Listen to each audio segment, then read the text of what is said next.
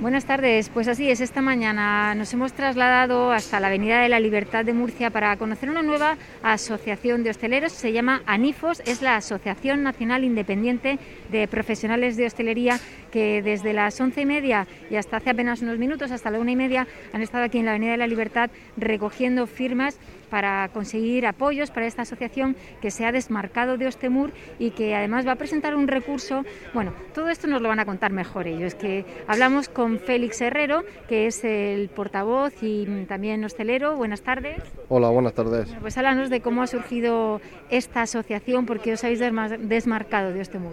Vale, esta asociación nace porque hace unos meses se presenta un recurso por vulneración de derechos fundamentales y agravio comparativo con varios, con varios sectores de la hostelería se presenta este recurso y ganado en primera instancia, Ostemur decide no seguir con el procedimiento porque se presenta a nombre de Ostemur. Y tras la negativa de seguir con las manifestaciones y desconvocar la manifestación de este sábado, nos reunimos un grupo de hosteleros y decidimos crear esta asociación para volver a presentar este recurso ante el TSJ y poder ganar y poder y pedir una medida cautelarísima para la suspensión del cierre de la hostelería. Vosotros habéis creado muy rápidamente esta asociación desde el pasado sábado aquí en Murcia, pero es de ámbito nacional y ya habéis conseguido apoyos en otros puntos de España. Sí, eh, se creó en ámbito nacional porque pensamos que hay que dar apoyo a todo el ámbito nacional y tenemos ya algunos apoyos en Sevilla, en, la comunidad, en la Generalitat eh, Catalana, en Valencia y creo que en Salamanca también nos ha llegado algún apoyo por toda España.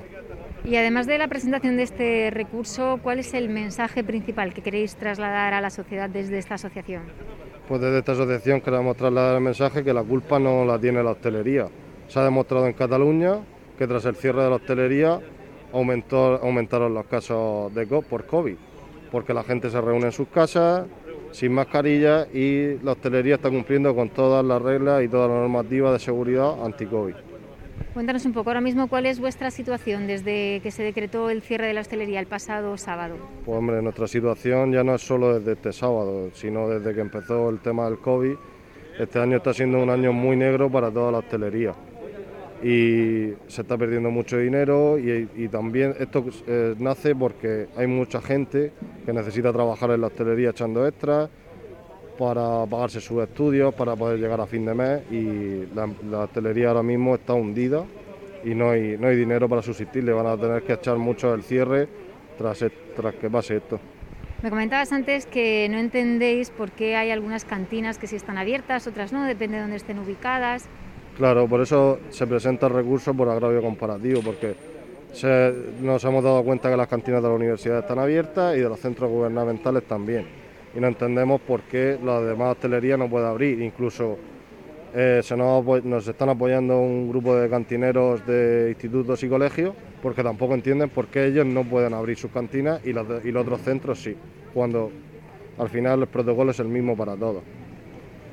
Y desde esta asociación, ¿cuáles son vuestras propuestas para intentar salir bueno, pues lo mejor posible de esta situación, porque bueno, la pandemia sigue, todavía se va, bueno, parece que según la semana la curva va subiendo, bajando, pero el caso es que esto se prolonga. Y ¿qué medidas proponéis?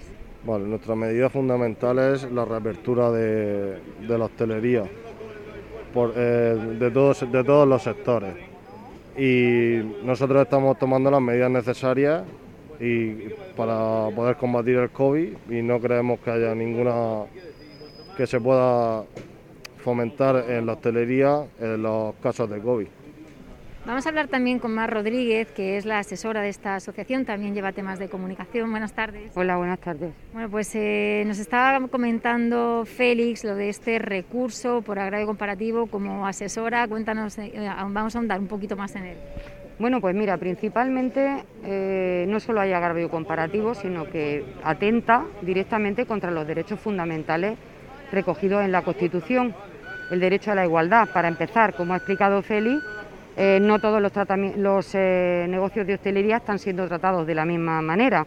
Hay negocios como las cantinas universitarias que están abiertas. Eh, los negocios de comida que tienen para llevar comida a domicilio también pueden permanecer abiertos independientemente de la gente que esté dentro, que no lo sabemos porque no se controla. Y lo más importante de todo es que consideramos que la orden de la Consejería de Salud es una orden absolutamente arbitraria, no basada en estudios científicos, sanitarios, que demuestren fehacientemente que locales que cumplen escrupulosamente con todas las medidas de seguridad anti-COVID, estando cerrados, permaneciendo cerrados, vaya a suponer una bajada considerable de los contagios. De hecho, en comunidades como Madrid o Cataluña se está demostrando que no es así. En Cataluña porque están abiertos, o sea, porque están cerrados y sigue habiendo más contagios. Y en su contrario en Madrid porque permanecen abiertos y la curva está bajando ostensiblemente. Con lo cual nos parece justo y necesario para reactivar este sector del que dependen miles de familias directa o indirectamente.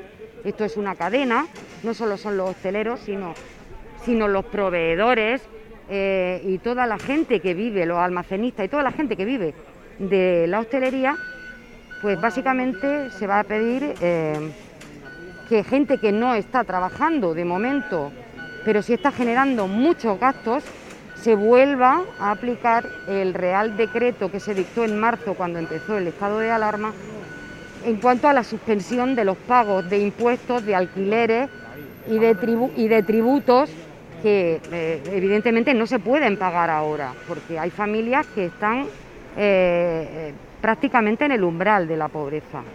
Los negocios están cerrando, mucha gente va a echar la persiana.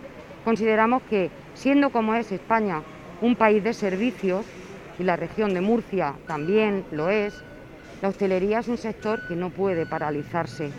Sobre todo, como te digo, sin tener en cuenta eh, que haya un informe realmente em, cierto que demuestre que va a haber menos contagios por este motivo. Entonces por esto vamos a luchar y por esto eh, pues el gabinete jurídico se está poniendo en marcha, eh, la asociación va creciendo, la estamos haciendo eh, de ámbito nacional, ya nos está apoyando bastante gente y vamos a ir hasta, hasta el final, a conseguir que se reactive el sector porque se está muriendo, está agonizando. Habéis comenzado este jueves con una recogida de firmas en la calle. ¿Qué más acciones vais a llevar a cabo? Bien, está prevista eh, manifestarse pacíficamente eh, también. Y bueno, eh, de momento estamos en rodaje, llevamos una semana en marcha, pero se van a hacer muchas más cosas. Incluso estaríamos dispuestos a, a sentarnos con el gobierno regional, si así lo quisiera, puesto que la medida proviene de ellos, y, negociar una salida razonable, puesto que ahora va a haber una inyección de muchos cientos de millones de euros, eh, de los cuales se podrían destinar al sector bastantes de ellos. Em, y esas son cosas que podríamos, que se podrían hablar y se podrían plantear con el gobierno regional. ¿Tenéis fecha ya para esa manifestación? No, de momento no. De momento no, pero se convocará en breve. Pues muchísimas gracias por atendernos. Muchas gracias.